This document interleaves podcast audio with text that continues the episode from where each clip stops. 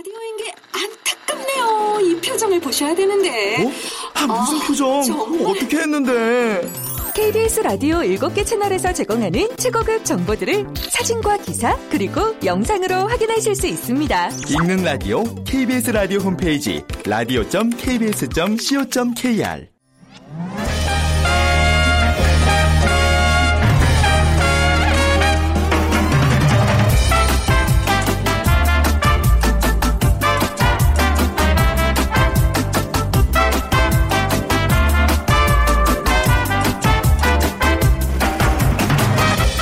안녕하세요. 빅데이터로 보는 세상 아나운서 최현정입니다. 다음 주면 추석 연휴가 시작됩니다. 온 가족이 만나는 명절. 풍성하긴 하지만 어, 이런 진심이 없는 덕담은 사줄입니다. 좋은 대학 가야지. 그래 빨리 취직해서 돈 많이 벌고 아유 또 나이 들기 전에 어서 결혼해야지 이게 듣기 싫은 덕담 3종 세트라면서요 아, 요즘 같은 3포 세대에게는 어쩌면 듣기 싫은 수준을 넘어서 아예 어울리지도 않는 얘기가 될지도 모르겠습니다. 취업이 어려워 결혼도 어렵고 취업이 어렵다 보니까 최근 어, 대학 진학을 원하지 않는 학생 수가 늘고 있다고 합니다. 대학 진학률이요. 처음으로 60%대로 떨어졌다고 하는데요. 잠시 후 세상의 모든 빅데이터 시간에 대학 진학률이라는 주제로 빅데이터 분석해 보겠습니다. 그리고 지난 이틀간 중국 항저우에서 G20 정상회의가 열렸습니다. 월드 트렌드 빅데이터로 세계를 본다 시간에 G20에 대해서 자세히 살펴보겠습니다. 자, 오늘의 빅퀴즈입니다. 오늘은 중국과 관련이 없는 것을 골라주시면 되는데요. 1번, 만리장성. 2번, 자금성. 3번, 첨성대. 4번, 베이징. 중에 중국과 관련이 없는 것 골라서 저희에게 문자 보내주세요. 오늘 당첨되신 분께는요. 도넛과 커피 세트 모바일 쿠폰 드립니다. 휴대전화 문자 메시지 지역번호 없이 샵 9730이고요. 짧은 글은 50원 긴 글은 100원의 정보 이용료가 부과됩니다.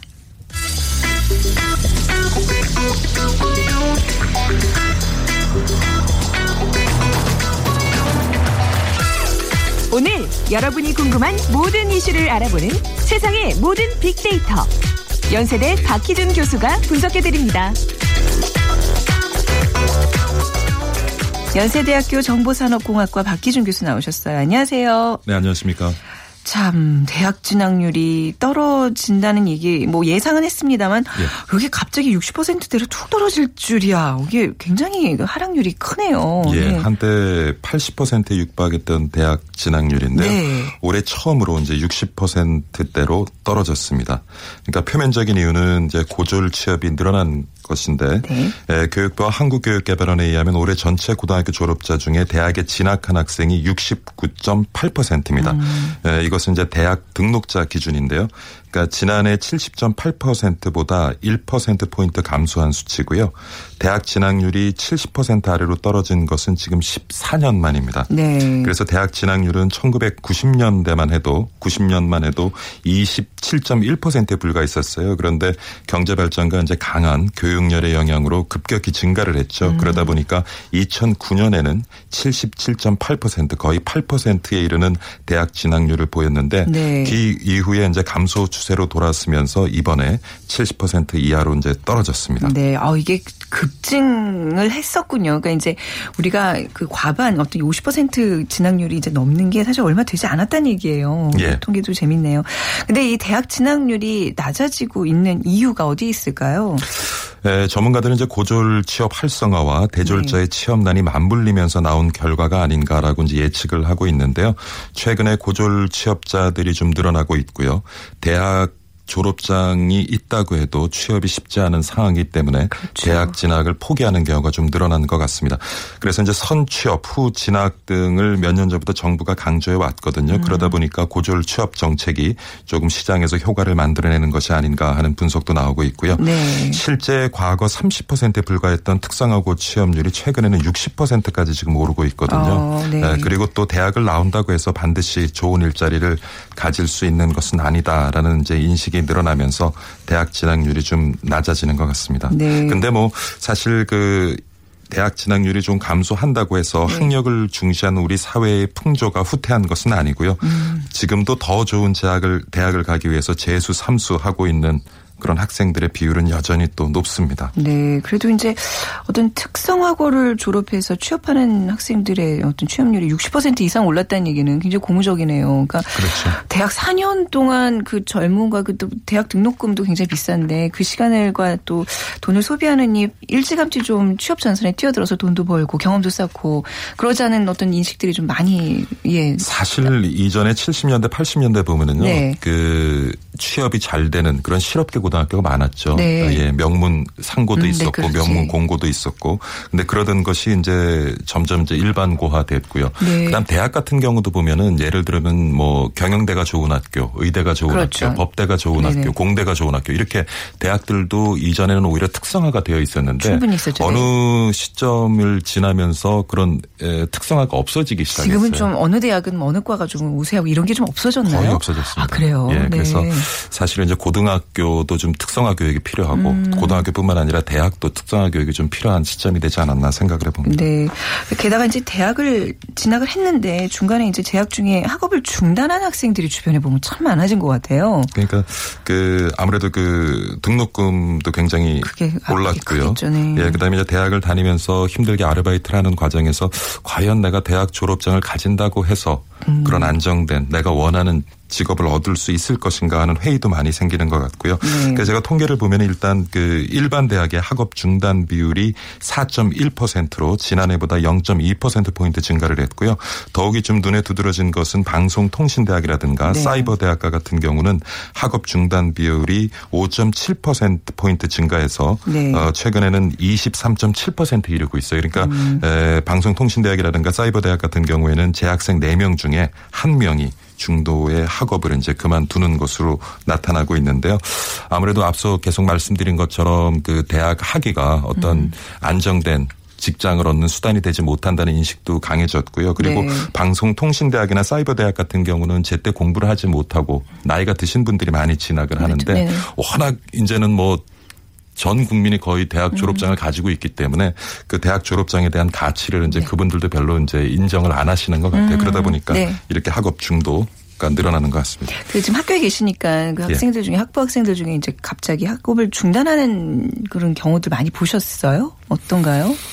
어, 최근에는 네. 뭐 저희 대학 같은 경우에는 그렇게 중도 포기율이 높지는 않은데요. 음. 네. 근데 최근에 이제 창업 열풍이 불면서 아. 어, 창업을 위해서 휴학하는 학생들은 휴학. 굉장히 많이 늘어나고 있는 것 같아요. 네. 근데 뭐 본인의 적성에 맞는 어떤 일을 찾아서 뭐 취업 뭐 이런 것 때문에 그만두는 거는 뭐 어쩔 수 없, 뭐, 뭐 이렇게 나쁘진 않은 어떤 경우인데 이제 그렇지 않고 다른 요소들 때문에 학업을 어쩔 수 없이 의사와 상관없이 본인 의사와 상관없이 중단하는 경우도 좀 마음 아플 것 같아요. 그죠? 그렇죠. 네. 아무래도 이제 뭐 경제적인 이유가 네. 큰데 사실은 한동안 우리 사회에 이슈가 됐던 반값 등록금이요. 네. 음. 어떻게 보면 가능할 수도 있는 얘기거든요. 제가 드리고자 하는 말씀은 지금 우리 사회 대학 진학률이 거의 이제 60% 떨어졌다고 하지만 네. 70% 정도에 있는데 이것이 40%로 떨어지게 되면 음. 어떻게 보면 가능한 일일 수도 있어요.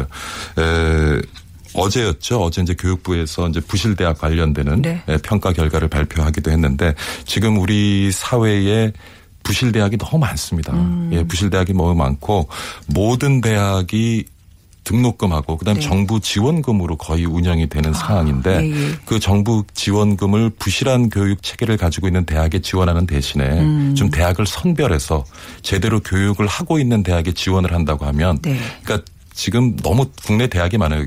올해가 2016년이죠. 2018년이 되면 대학 정원이요. 네. 어, 고등학교 졸업 하는 학생 수보다 더 많게 됩니다. 음. 예, 그러면은 이제 학생 유치 경쟁도 치열하게 될 텐데 네. 그 과정에서 지금은 이제 교육부가 주도로 해서 대학의 어떤 그 교육 과정들을 평가해서 음. 구조 조정을 하고 있는데 이것을 오히려 시장에 내 맡기고. 시장 논리에 시장에 내. 맡기고 네. 제대로 학생들을 유치하지 못하는 그런 학생들은 아, 그런 대학들은 자연스럽게 좀 도태가 되는 네. 그러한 에, 시장의 분위기를 만들어서 대학 구조 조정을 하게 되면 에, 그리고 정부가 지금 대학에 지원하고 있는 그런 지원금, 지원금들을 제대로 된 대학에 지원을 한다고 음. 하면 어떻게 보면은 뭐 반값 등록금도 그러면 어, 주변에 요즘 경제적인 사정이 안 좋아서 진짜 공부해야 되고 네. 공부할 역량도 있고 공부하기를 원하는 학생들이 학업을 중도에 포기하는 일은 좀 줄어들 수 있지 않을까. 그러니까 지금, 교육에 있어서도 네. 정부의 지원이 선택과 집중이 좀 필요한 시기가 되지 않았나. 생각해 봅니다. 지금 이 대학 지원금 뭐 정책 이런 것들이 손가락으로 좀 둑을 맞고 있는 격인 것 같아요. 앞으로 저출산으로 대학 진학자 수는 더 감소할 거 아니에요. 그러면 네. 지금 좀 불거지는 문제들이 나중에는 걷잡을 수 없는 위기로 닥쳐올 텐데 말이죠. 네. 그 저출산이 분명히 영향이 있겠죠. 아, 그럼요. 네. 조금 전에 말씀드린 것처럼 이제 2년 후면 대학 정원이 고등학교 졸업생 수를 이제 앞지르게 되고요. 네.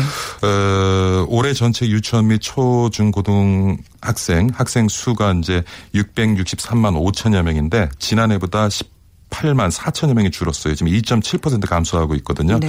특히 2000년에 태어난 밀리니엄 베이비들이 중학교에서 고등학교를 진학하면서 중학생 수가 전년보다 12점 12만 8천여 명이 줄었는데 네. 앞으로도 이런 학생 수의 감소는 더 급격하게 나타날 것으로 보여집니다. 자, 그래도 SNS상에서 이게 대학 진학에 대한 반응들 어떤지 좀 궁금하네요.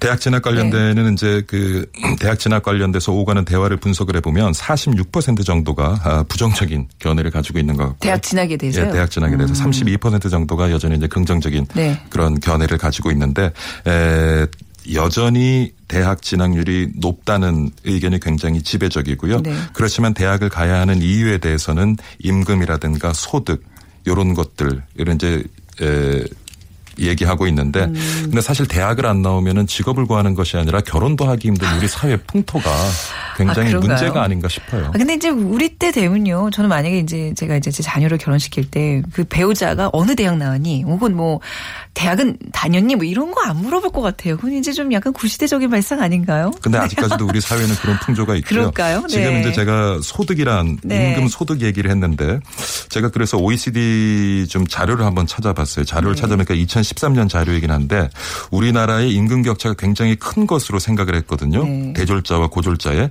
근데 의외로 어 OECD 31개국 중에 23위를 차지했어요. 음. 그러니까 임금 격차가 OECD 국가 평균 수준에도 미치는 못하는 그러니까 임금 격차가 그렇게 크지 않다는 거예요. 네. 네네. 그러니까 OECD 평균은 고졸자와 대졸자 임금 격차가 56%인데 우리나라 경우에는 에, 지금 37%거든요. 그러니까 그게 이유는 뭐냐면 고졸자들이 장기 근속하는 경우가 많아요. 어. 그리고 우리나라는 아직도 연봉이 아니라 연공 서열에 의해서 임금 제도가 책정되어 있는 곳이 많기 때문에 네. 전체적으로 일하는 기간 동안 받는 임금을 계산해 계산, 보면 그렇죠. 음. 오히려 고졸자들과 대졸자가 다른 OECD 국가에 비해서는 크게 그러네요. 차이가 나지 않는다는 거예요.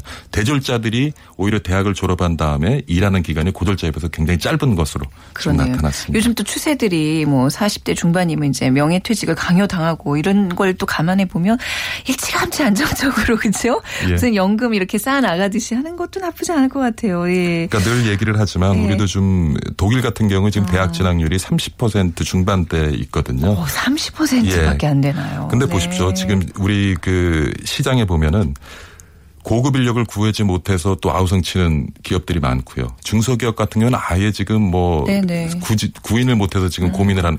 그러니까 근데 대학에서는 지금 대학 학위자들이 쏟아져 나오고 네. 청년 실업은 문제가 있고 뭔가 지금 공급과 수요가 제대로 매치가 안 되는 거죠. 그래서 어 요번 모르겠습니다. 지금 60%는 이제 대학 진학률이 떨어졌는데 네. 이것을 계기로 해서 대학 구조조정도 좀 하고 네.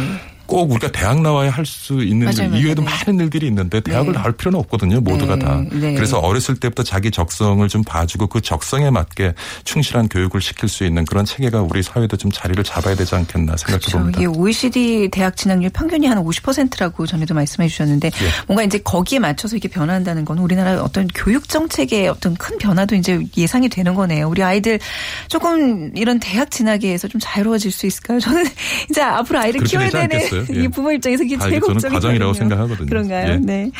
자, 대학 진학률이 떨어지고 있는 실태에 대해서 오늘 좀 조사 얘기를 나눠, 나눠봤습니다. 오늘 말씀 감사합니다. 네, 감사합니다. 연세대학교 정보산업공학과 박희준 교수였습니다.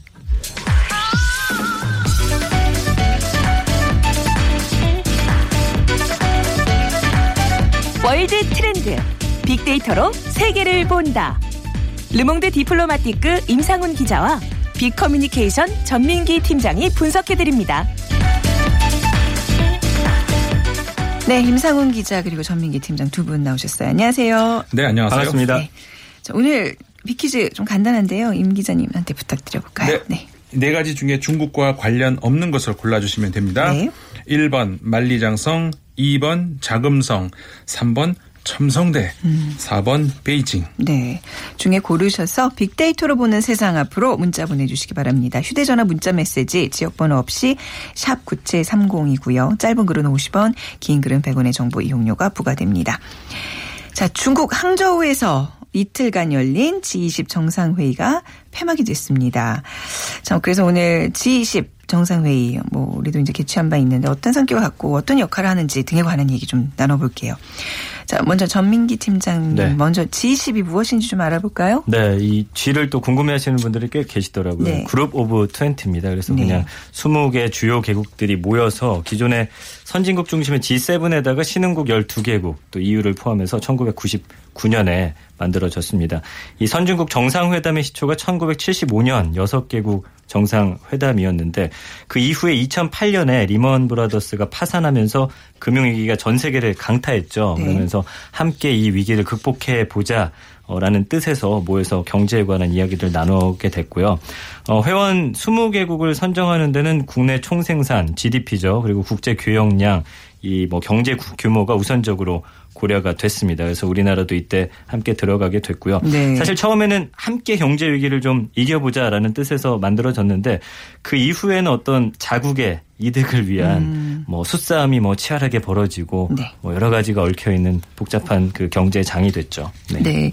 이번에 항저우 회의가 이제 동아시아에서는 우리 다음으로 이제 두 번째 네. 열린 대회라면서요. 그렇죠. 네. 그러니까 한국에서 지난 2010년에 열렸었죠. 네. 그때가 5회 대회였고, 그러니까 그 전에는 주로 이제 미국에서 미국에서 두 번 했고, 영국에서도 했고, 이제 그런 그 소위 말하는 그 경제 강국 강대국에서 열리다가 우리나라에서 처음으로 열린데 이번에 이제 중국에서 동아시아에선 두 번째고, 어, 그리고 터키를 뭐 아시아로 쳤을 때의 그런 것이고, 터키도 이제 저 유럽 연합 쪽으로 이제 가입을 기다리고 있잖아요. 네. 터키를 유럽을 친다면 아시아에서 두 번째로 열린 거죠. 음. 아, 이번 같은 경우에 어, 전체적으로 이제 중국에서는 경제적 문제에 집중을 하자 이제 이렇게 그 전체적인 테마를 정했습니다만은 네. 사실상 그 동아시아에가 있는 것들 안보 문제 그다음에 영토 문제 이런 것들로 관심이 많았었죠. 그래서 음. 참가국들 중에서 이번에 G20에서 좀 할 말은 해야 되겠다 벼르고 온 나라들이 아. 많았어요. 아, 그래요? 네. 그래서 이제 그 물론 우리나라도 이제 그 박근혜 대통령께서 그 사드 관련해서 이제 중국과 러시아 정상과 만나서 회- 회담도 하셨습니다만은 네.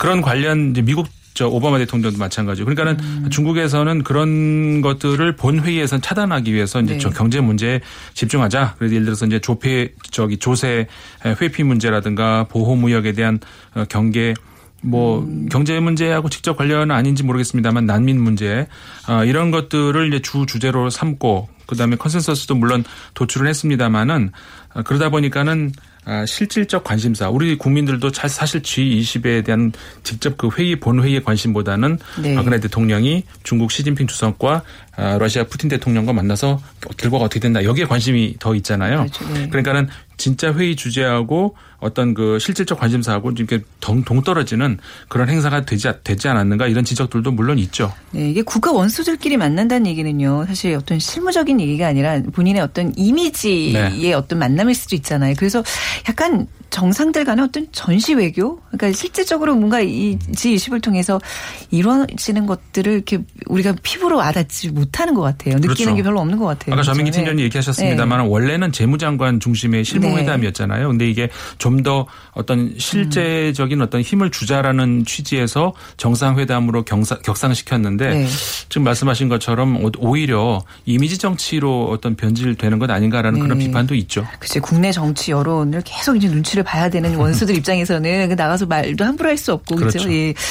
자, 점 G20 이 생긴 배경을 좀 살펴보도록 하겠습니다. 네. 어, G20 선진 그 배- 서- 생긴 배경을 네. 이제 뭐 아까 전민기 팀장 잠깐 말씀하셨습니다만은 네. 어, 원래는 G7 아니었습니까? 음. G7이 이제 그 소, 소위 말하는 실질적인 그 경제 선진국들인데 그 지구촌의 다양한 어떤 그저 저 경제적인 문제라든가 이런 것들을 소화하기에 무리가라는 이제 그런 인식이 커지기 시작했죠. 특히 아시아 어, 경제 위기라든가 이런 거를 겪으면서 그런 어, 인식이 확산되기 시작했고 그다음에 미국발 그저 경제 위기 2008년도 그것들을 시작이 되면서 이제부터는 아 이 G7 가지고는 구- 저 지구촌의 어 많은 현안들을 다루기에는 한계가 있다. 이런 이런 인식이 커지기 시작하면서 이제 그 2008년도에 이제 1회 그 대회가 열렸었죠. 이제 그때부터 어 저- 비로소 이제 그 G7에다가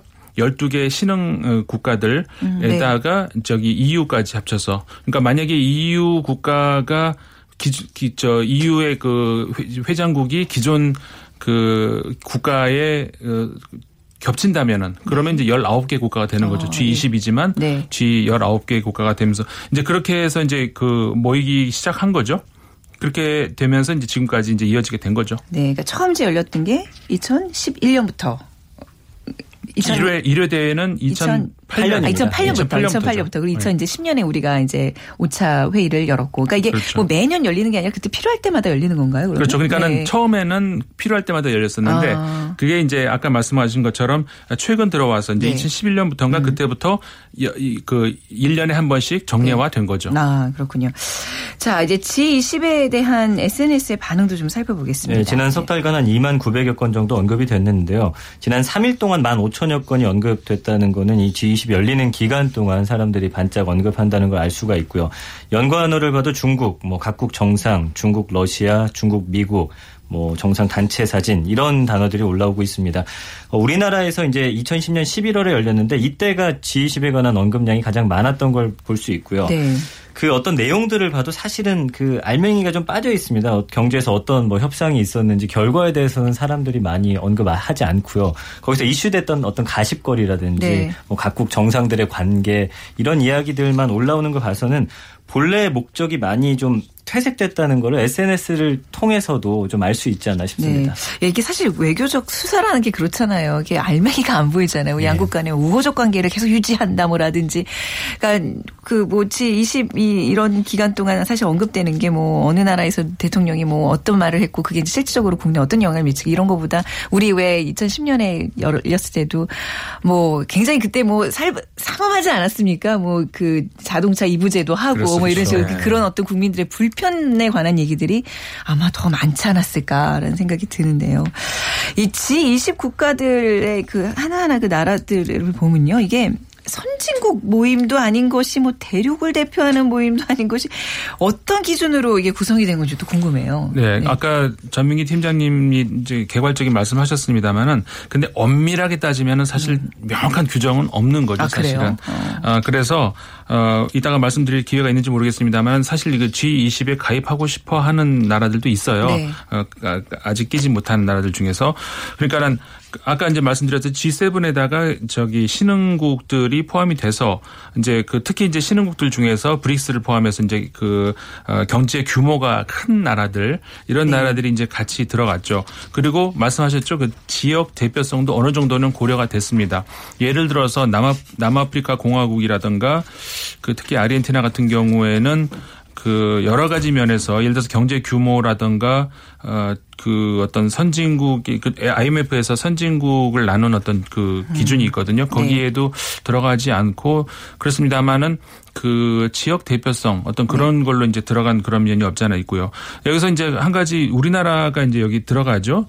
그 우리나라가 좀 돋보인 이유는 과거 G7을 제외하고 그러니까 새로 합류한 12개 국가 중에서 IMF에서 규정하고 있는 그 선진국에 들어가는 나라는 우리나라하고 호주밖에 없거든요. 네. 어, 우리가 선진국 그 기준에 예, IMF 어, 그러니까 네. 그전 세계적으로 이제 강국을 나누는 그러니까 네. 뭐 뭐라고 할까 선진국을 나누는 기준이 여러 가지가 있습니다만은. 네. 군사력 네. 뭐 여러 가지 여러 가지 있습니다만은 IMF 기준으로 했을 때 이제 경제 규모로 했을 때는 우리나라가 음. 선진국에 들어가고 근데 이제 그 스페인 같은 경우는 우리나라보다 경제 규모가 크고 네. 뭐 1인당 GDP도 높고 그렇습니다만은 G20에 안 들어가죠. 아, 그래요? 네. 어. 그래서 스페인 같은 경우에는 예. 예, 이제 계속 뭐라고 할까 관심을 가지고 계속 음. 그그 저 뭐라고 하죠 그 어, 옵저버로 참가는 계속 하고 있어요. 음. 아. 그렇지만 어, G20에 이렇게 본격적으로 들어가지는 못하고 있죠. 네. 그리고 보니까 뭐 G20에 합류를 하는 선진국도 있고 그렇지 않은 나라도 있고 네. 그러니까 뭐 약간 좀 지역을 대표하는 지역 분배 같은 것들이 좀 있나 봐요. 네, 있죠. 그러니까는 아까 말씀드린 여러 가지 기준이 있다고 네. 제가 말씀드리지 않았습니까?